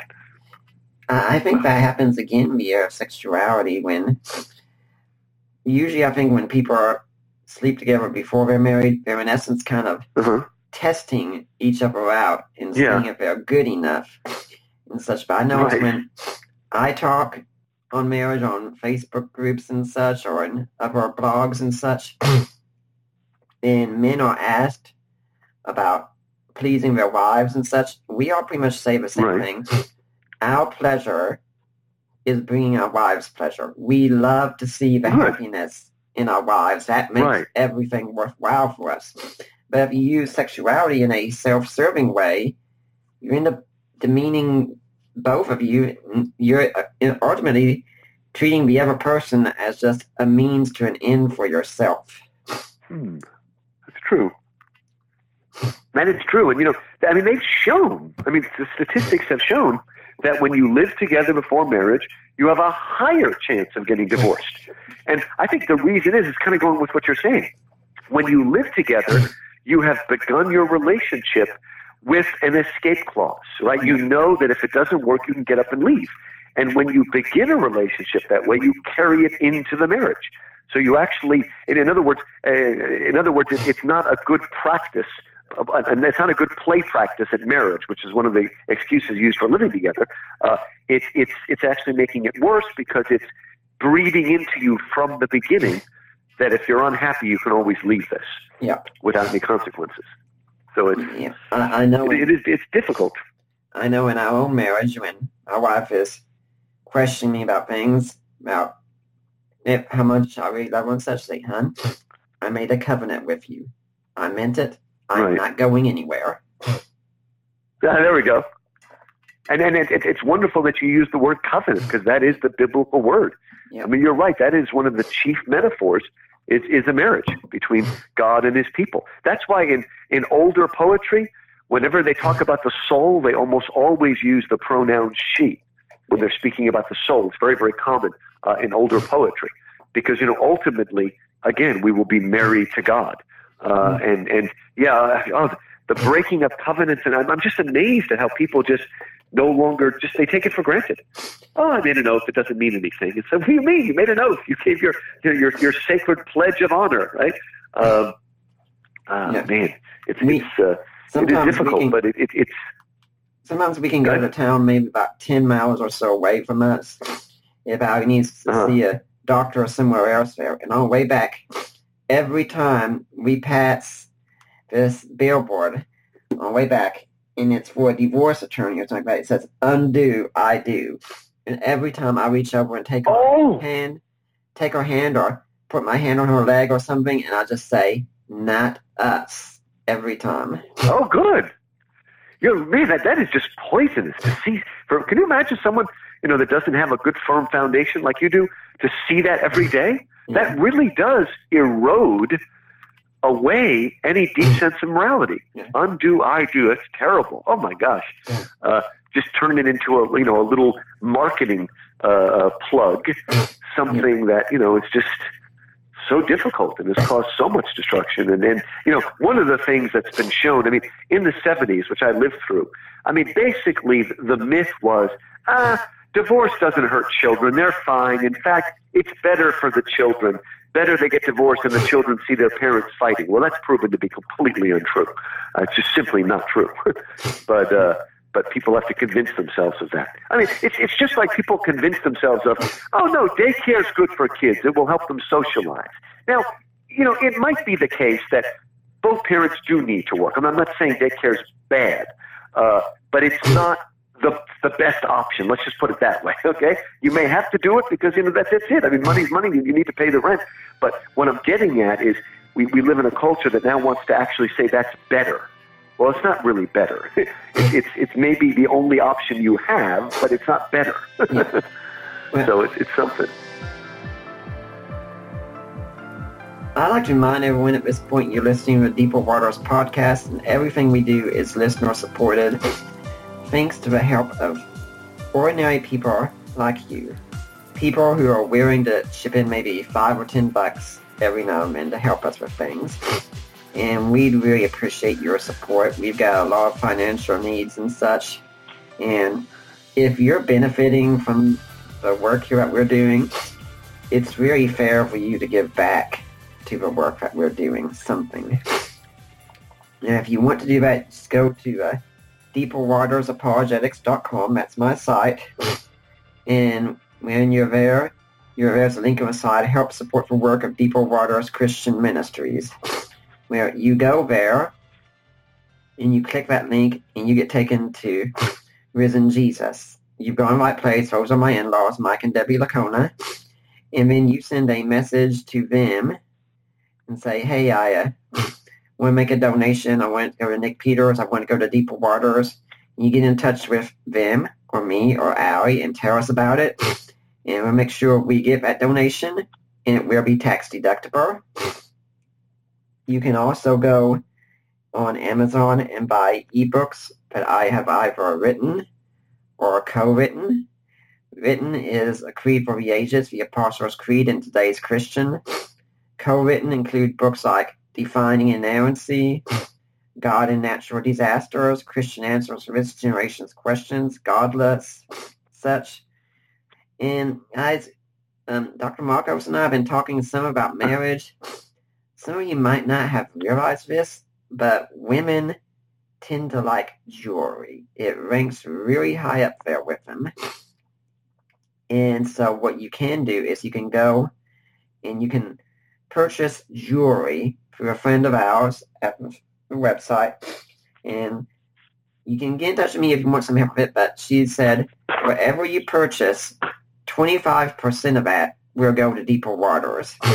And guys, you know my saying about this. You can purchase something special for that lady in your life to make up for that screw-up that you recently did with her. Or you can purchase something special for that lady in your life to make up for that screw-up that I know you're going to make with her. And if you can't do any of these, please at least spread the word about the Deeper Waters podcast. Tell friends, share us on social media, Facebook and Twitter. And go on iTunes and leave a positive review for the Deeper Waters podcast. I really love to see them. Y'all have no idea how much it means to me to see these positive reviews. Now, Dr. Markos, do you have an organization you'd like to see people donate to? Say it again? Do you have an organization you'd like to see people donate to? I'll tell you, one of the ones that I donate to that I think is just amazing is what's called the Jesus Film Project. Okay. It's part of – I think it's kind of a branch of the Campus Crusade for Christ or Crew. But what they did is they took the Gospel of Luke and just made it into a straight movie, you know, just following the Gospel exactly, no frills, although it's well done. And then that movie has been translated, I think, into about 5,000 languages now. It's unbelievable. And it's always dubbed. And they go all around the world and they show this movie, often to cultures that have never seen a movie, certainly never heard something in their own heart language. And I, as far as I could tell, it's the second greatest evangelical tool after the Bible of all time. It's just unbelievable. So that's one of the ones I like to give to. Okay, and where do they go to make a donation? It's the Jesus Film Project. If they type that into the search engine, the Jesus Film Project is a really good, and they're again, they just keep expanding and expanding into amazing places where the gospel hasn't reached. Now, let's go back to the book, and there's another issue that we absolutely have to touch on today, and we kind of hinted at it some, with realizing there are many, many good things out there. Then you talked about the time also with the person who loses someone in 9/11, say, well, does God love this one person more than all these others? And that's it. We can be talking so much about things that are good, true, and beautiful. And there are plenty of them out there. Some people will say, yeah, but there are some things that are not good, that are not true, that are not beautiful. Pain is a real problem in our world. And it is. Now, we should start, though, by saying that, and this will sound strange, but that in one sense, pain is a blessing. Let me explain that. Paul Brand, who's a famous Christian missionary doctor, discovered that what causes leprosy, or at least some forms of leprosy, is that what leprosy does is it kills your central nervous system so you feel no pain. And the real reason that the bodies of lepers fall apart, fingers and stuff like that, is not because they fall off, as we sometimes think. It's because if we didn't have pain sensors, we would literally wear away our body. We would put too much pressure. We would do things that hurt it. So in one sense, pain is a blessing. But we live in a broken world, and sometimes physical pain gets broken and ends up, if you have cancer or something and you have unending pain, you need medication. But pain, as in and of itself, pain is a signal that there's something wrong with the body. But that signal can get broken because we live in a broken world. In the same way, it's very important to understand that guilt is also a signal. Guilt, and even to a certain extent shame, are good things Because when we feel guilty, it's because we've done something that hurts not so much our body, but hurts our soul. And the guilt will make us attend to it. Now, we live in a broken world, and so there are people that have, whatever, some kind of form of traumatic stress, and they have an unhealthy guilt and shame that they can't get rid of. But in and of itself, guilt and pain are actually protective mechanisms. But again, we live in a broken world, and we live in a world that shows the product of misused free will. God made us as moral, ethical creatures. And this, it doesn't make a difference whether you're a predestination or free will. We're not talking about that. We're talking about God made us as moral, ethical creatures who must choose. That is not the way the rest of nature works. Animals just follow their instinct. They don't do what they ought to do. They just do what natural instinct tells them. Now, sometimes we can train dogs to be a little bit better than they are in nature. Right? But again, in the natural world, they do follow the laws of nature and instinct. But God made us as moral, ethical creatures who must choose to obey him. And our misuse of free will has ushered into the world a great deal of pain and suffering. Now, I'm not saying we always have to be careful. It's not for us to say, specifically, oh, God caused that pain, right? That's not for us. Jesus doesn't allow the disciples to do that. But we must understand that God does minister through our pain and through our loss. God's promise is not that I will deliver you from all pain and suffering and evil, but that I will be with you, that I will walk beside you in that. And ultimately, people always say, what's the answer to the problem of pain? I would say ultimately the answer to the problem of pain is the cross on which Jesus hung, because it shows us that God was willing to take the full brunt of pain and suffering and evil upon himself and walk with us. I remember, I've never been able to find the origin of this, but I'm told that Mother Teresa was once asked by a rich businessman, and then the man said to her, where is God when a child is dying in the street? And her answer supposedly was, God is with that child. The real question is, where are you? And I thought that was an interesting comeback. But again, we cannot minimize pain and suffering, but we need to know that God warned us this would happen. In other words, when you really read the Gospels, Jesus never says success in life gospel. Oh, you're going to follow me and everybody's going to love you. In fact, he says more specifically, if they persecuted me, they're going to persecute you. I mean, there is going to be pain and suffering. We live in a broken world. But the promise is that God will be with us in the suffering, and he will minister to us and not abandon us. Now, there we're talking about the sort of pastoral problem of pain. What a lot of people, even Christians, don't understand is what we call the philosophical problem of pain has actually already been resolved. Okay, the philosophical problem of pain, which was stated again by Hume, although he's just completely quoting Epicurus and other earlier people, is basically this. The Bible says that God is all good and all powerful, but the fact that we have pain either suggests that God's not powerful enough to change it, or he's not good enough to want to change it. Now, a lot of people don't understand, but in sort of the academic philosophical circles, people don't really use the philosophical argument anymore because it was pretty much resolved by a famous living Christian philosopher named Alvin Plantinga. Right. Have you had him on? I don't know if you've had him on. Not yet. You got to get him on. He's up there in age. I don't know if but it'd be great if you could get him because he's so. But basically, he just said that as in all philosophy, terminology is important, right? To say that God's all powerful is not the same thing as saying God can do whatever he wants to.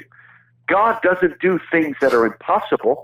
God does not give us free will and take it away from us at the same time. That would be a logical contradiction even for God, right? God could, out of his power, will to give us a choice that will actually lead to pain and suffering if we misuse it. And in terms of goodness, again, we're taking for granted that good means he will always deliver us. But there are often reasons that God can use suffering to mature us. We don't always know. And you know, Alvin Plantinga's philosophical argument doesn't demand that he give an answer for everything. He just needs to show that it's possible.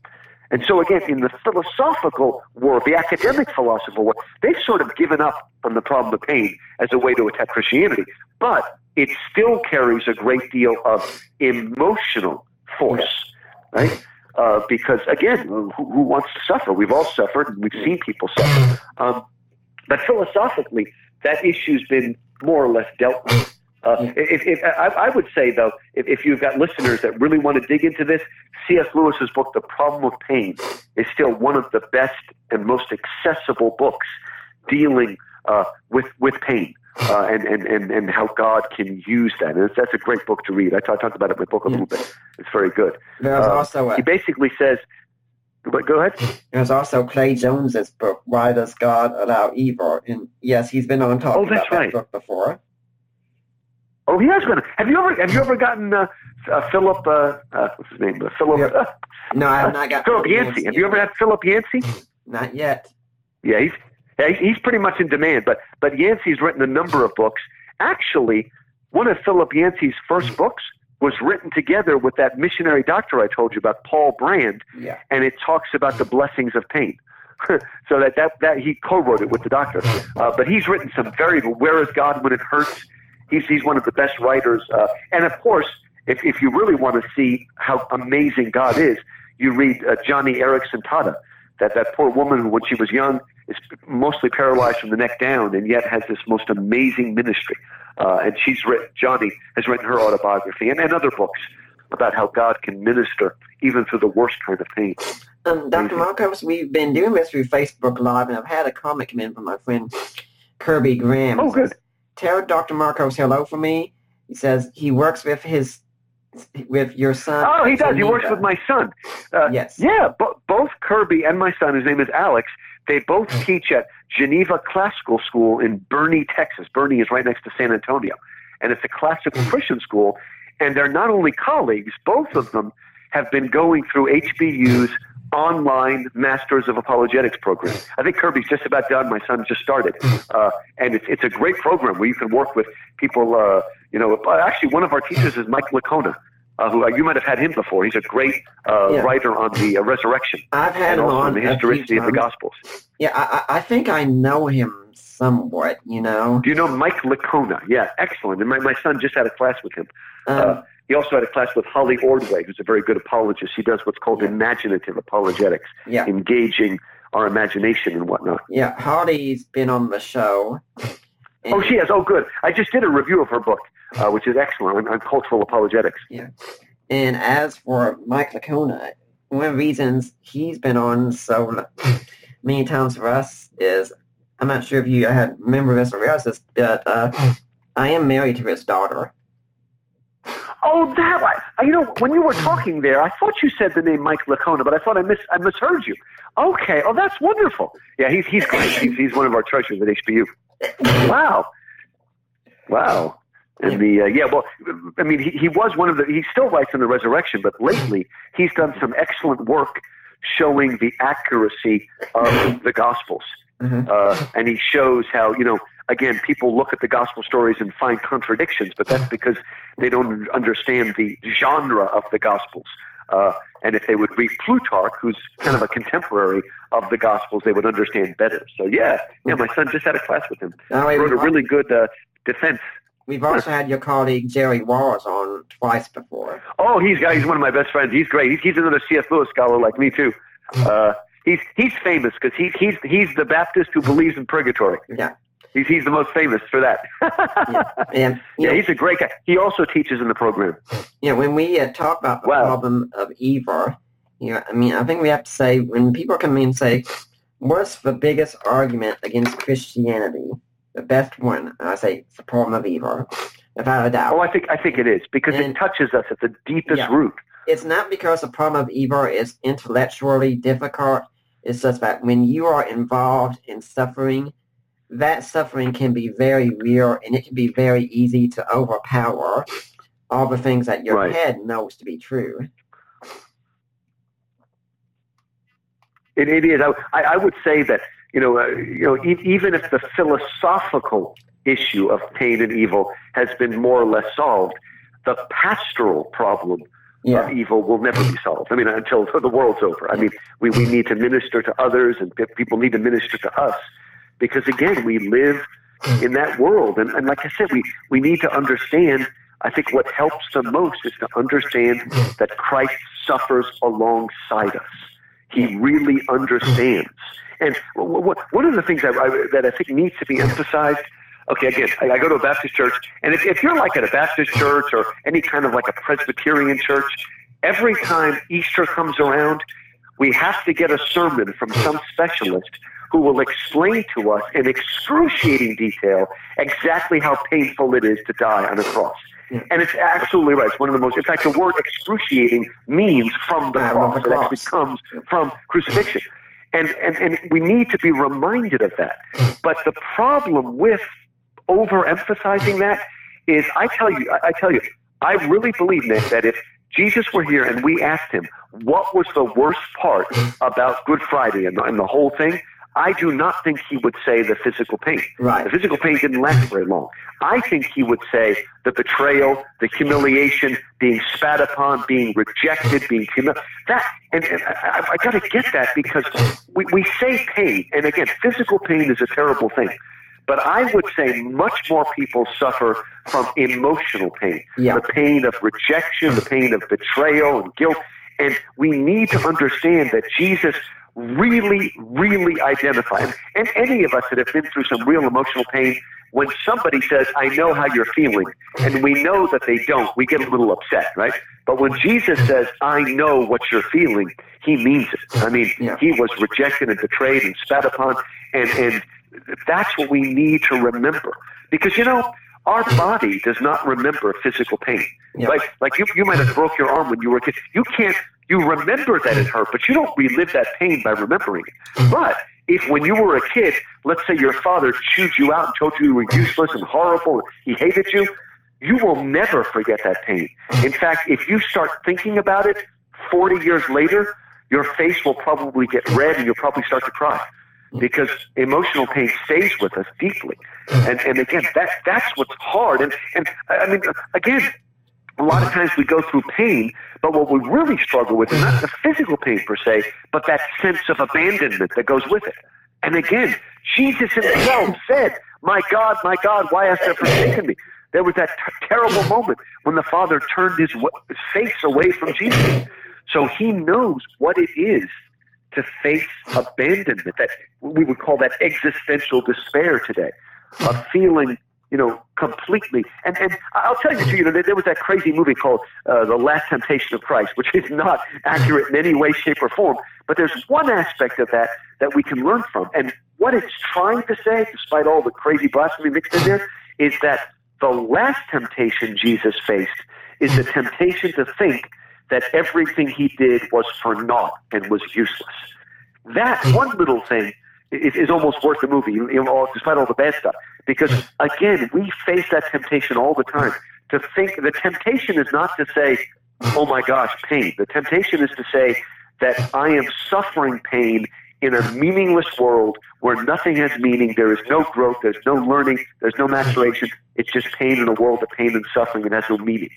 That, I think, is the most difficult thing to deal with, much more than the actual pain itself.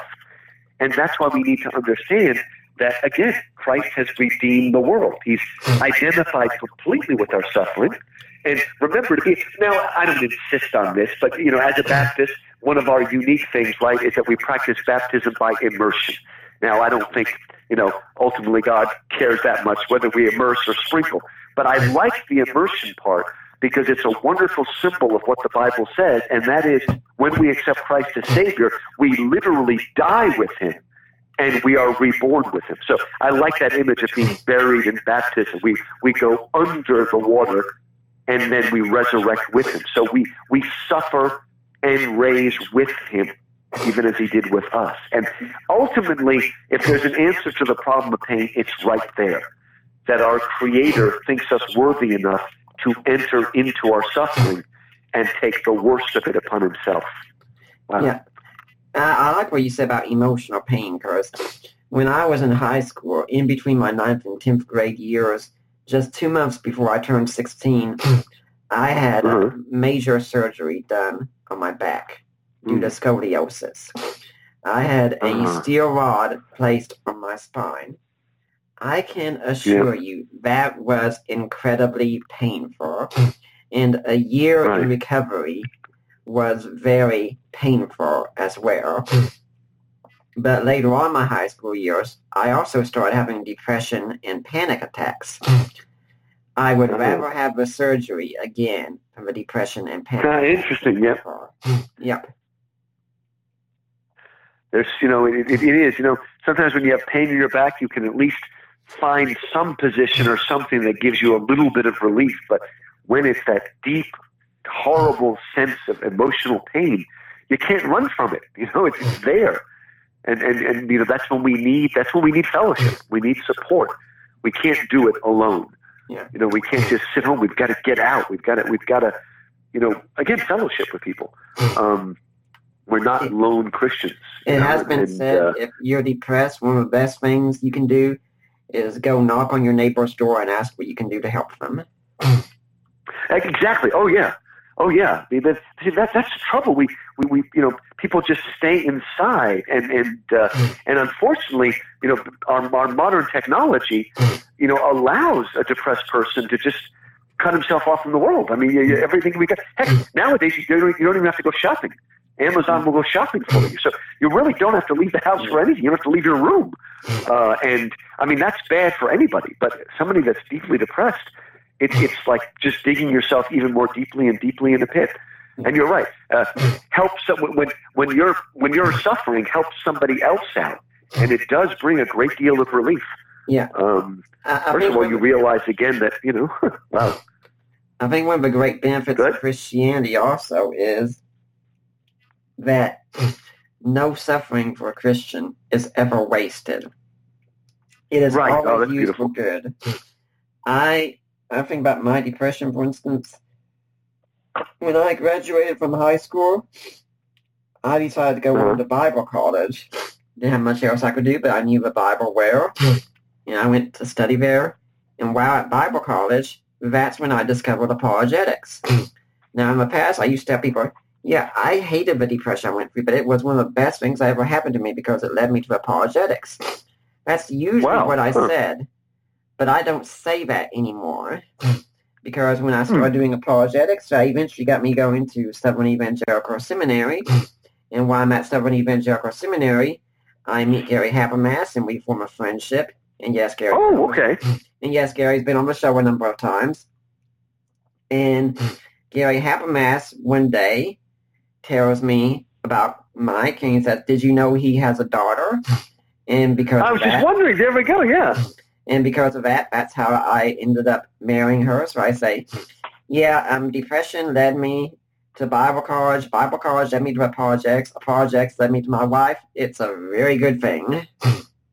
That's great. Oh, my. That's, yeah, because, you know, Gary and Mike wrote the great book about the resurrection together. Yeah. Minimal facts and all that stuff. Yeah. Wow. And as you know, Gary Habermas himself has gone through great suffering because he lost his wife. Yeah. I don't know if it was a cancer, but he lost his wife to a disease. Cancer. And I remember because it was cancer. That's what I thought. Because, you know, the great books by Lee Strobel, The Case for Christ and The Case for Faith. Yeah. And I do an international Bible study at my home. In fact, I'm doing it tonight once a month. And the last year we went through the video series of The Case for Christ and The Case for Faith. And it includes all of this great special features. And in one of the special features, Gary Habermas gives his testimony of struggling with God through the loss of his wife. And it's very, very powerful. As he's just, you know, again, how, you know, God keeps saying to him again, do you trust me, Gary? Do you trust me? I go, yeah, I do, got it. But, you know, do you trust me? It's very powerful. And you've probably heard him say it on your program. Again, just the naked honesty of the way we struggle with God, just like Job did and David and Abraham and all the great faith people. You know, they struggled with God, but in the end, we trust him. We bend the knee in the end, and we trust him. And by the way, even when we don't understand. We have had Gary and Mike on here together, in fact, to discuss. Oh, that's a great idea. Yeah. To discuss questions I gathered on the resurrection, and sometime we're going to be working together and trying to get this in a book format for people out there. So be watching for that someday. Oh, great. I know of my own wife who goes through a lot of suffering with mental illnesses and such. I always tell her, honey, you just watch and see, because I think God's going to redeem this suffering. I think you will have more impact on people than I will, because I have arguments, and those can work. But you have a story, and a story is far more powerful today. It is. And you're right, especially today. We want a story. I mean, that's the original Christian apologetic is the testimony. And remember what, I mean, one of the things that makes you an apostle is the apostles were witnesses of the resurrection. They testified to the risen Christ. Now, in the case of your wife, I don't think she actually saw the risen Christ unless she had a vision, but she is still testifying to the resurrection power of Christ in her life. So we are still witnesses of the resurrection and of its reality.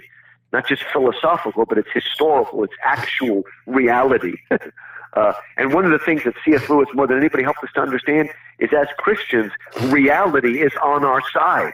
You know, when I grew up, all the atheists wanted us to believe that they have reality on their side. No, we're the ones that have reality. So I told you the problems with pornography and the romance novels the women read is that they are not real. That's the problem with it. God calls us into reality, even when that reality includes suffering and pain. He calls us into reality, not into fantasy and illusion and wish fulfillment. He calls us into that which is real. And that's one of our testimonies, I think. Of course, we have to say, and Harry Ordway would definitely agree with us, it doesn't mean all fantasy and such is wrong. Right, oh yes. But true fantasy should lead us to a great appreciation of reality and such. It's true. Like my wife and I enjoy going to see the superhero movies together. Oh yes, yeah. I have a wife who would rather see superhero movies and James Bond movies and such than see chick flicks together. So all you other guys out there get jealous, okay? But those movies should leave us, I think, with a sense of justice, in a sense of that's true. What can I do to go out there and fight evil in my own way? That's proper too.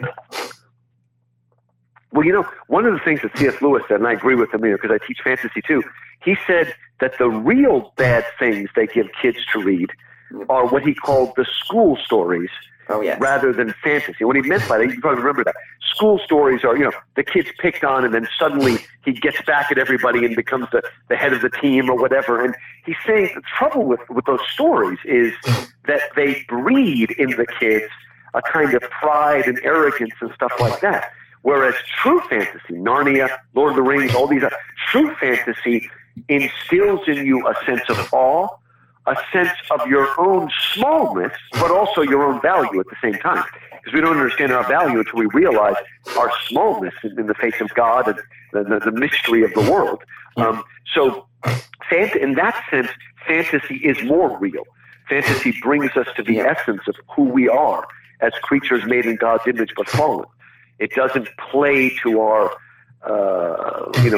lowest common, our envy and our bitterness and our wanting to get back at everybody, as the school stories do. I mean, it was so horrible. You know, I can sometimes be naive. Somebody told me that Oprah Winfrey had a book club, and I immediately said, "Oh, you mean she's got people reading the Odyssey?" It's like, no. It seemed like every single book that Oprah had in her thing was some kind of victimization book. Yeah. And if all you ever do is think of yourself as a victim, it does not strengthen you. It just doesn't strengthen you. It weakens you if you're always seeing yourself as a victim. Yeah. So you're right, that the best kind of fantasy is great. Yeah, my wife and I both have Asperger's, for instance, and it would be easy to play the victim card for me, but I choose to not do it. I choose to look up and I can say, well, yes, I am on the spectrum. Now here's what I'm doing, regardless, anyway. And Allie knows this very well about me, but if someone discovered a cure for Asperger's autism tomorrow, and they were out giving it out for free to anyone, I would say, you take that and you keep it far away from me. I don't want it. Huh. That's interesting. But that, because it's part of who you are and part of the way that God matured and grew you. It gives me an edge. To cast that off is to lose. Yeah, it gives me an edge, I think, in my thinking. I've had a Stephen Bedard on my show before, who's the autistic pastor, and we discussed this a little bit, asking, will we still be like this in heaven someday? And we're both open to the possibility of, yes, this will be part of our identity still there. Now, if someone struggles with something that's painful for them and they can't manage it and such, I don't think it'll be part of their identity, because heaven is a place of joy and such. But if this is something that enhances us, I think it could very well still be part of our identity. That makes sense. Yeah. Because but God will take it and perfect it. And because, you know, the thing about us is we're all package deals. In other words, our strengths and weaknesses are completely tied together. I mean, I'll just give a good example of this. One of the shames is, a lot of times, you know, you hear stories about great missionaries or people that started a great Christian thing, and then at the end of their life, they sort of get stubborn and they resist it, and sometimes they end up having to take, like the guy that started Habitat for Humanity. In the end, they had to take the company away from him because he got so stubborn and whatnot. And that happened to lots of famous missionaries. But what we forget about is that, you know, the way we are as people, that same stubbornness that caused them to mess up at the end of their life is the same stubbornness that allowed them to start a mission field in the middle of nowhere, right? I mean, we're mixtures of the two, and it's very, very difficult. And I think one of the proper reasons of marriage is that we complement each other and help rub off each other's. I will tell you one of the most beautiful things I heard. Another person that has Asperger's is Hugh Ross. Have you ever had Hugh Ross on? 3 times, I think, so far, and once with his wife. I got to hear him speak. He's great because, yeah, creator in the Cosmos, because I heard him speak. It was either First or Second Baptist here in Houston, and he shared with us, again, maybe, I don't know if it's exactly the same, but a kind of Asperger's. But what's wonderful is he explained, and I don't know if this is true of you, the role that his wife played in his life. Mm. You know, he'll ask her sometimes, you know, honey, did I come across as, you know, uncaring? And she'll tell him.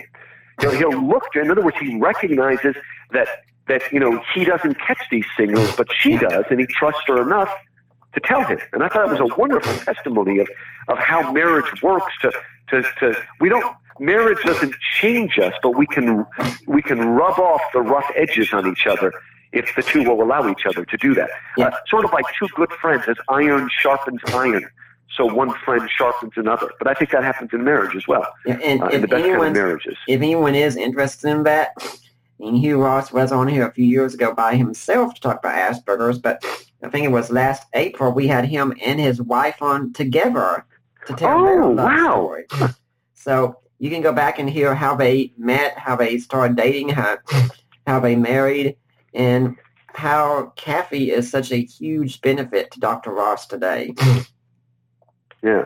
Oh, that's beautiful. Yeah, like I said, it stuck in my mind when he said that, you know, this is the way it's supposed to work. Because we all have rough edges. Yeah, you know, we all have rough edges that need to be smoothed down. And again, people don't, because they're like, well, you're not supposed to change your spouse. Well, you don't change them. Yeah. But you can help refine them. Again, as iron sharpens iron, in the best scenario of that. Well, I don't think we have time to ask another question here, so... Tell everyone, the book is Atheism on Trial. The Kindle version, as of the time of this recording, Kindle version is $9.99. Paperback is $13.47, and audio CD is $19.98. Now, Dr. Markos, do you have a blog, a website, an email way people can get in touch if they want to find out more? Yeah, it's loumarkos.com. LOUMARKOS.com. loumarkos.com. We'll take you there. And I got to say that I'm very excited. This is my first book that's been turned into an audio book. So it was really exciting to listen to somebody reading your book out loud. I brought a copy to my parents. I was just in Florida just 2 days ago visiting my parents. And the speaker's amazing. He just gets all the intonations right. And anyway, that was really exciting. Harvest House is the publisher, and I've really enjoyed working with them. Hope to do more books with them. And do you have any final thoughts you'd like to leave today for the Deeper Waters audience? Just, again, Instead of just reading the textbooks, go back and read the original writers. Don't read a book about Plato or Aristotle. Go back and read them themselves, in translation, of course. Read them themselves to see that this struggle has been going on for a long line. Tertullian's not an easy read, but go back and you'll see that all our early church fathers dealt with all the same heresies we're dealing with now and dealt with them pretty decisively. But because we forget and we don't read our old books, we have to fight the battle all over again. Well, Dr. Markos, I'd like to thank you for taking your time to come on. I hope we'll see you back here again sometime. Thanks so much. Love to come back. Okay. Good talking to you. I'd like to remind everyone that next week we're going to have Brian Godwell on talking about Resistance, the next book in his Apocalypse series. We're going to be talking about eschatology. For now, I'm Nick Peters, and I'm signing off.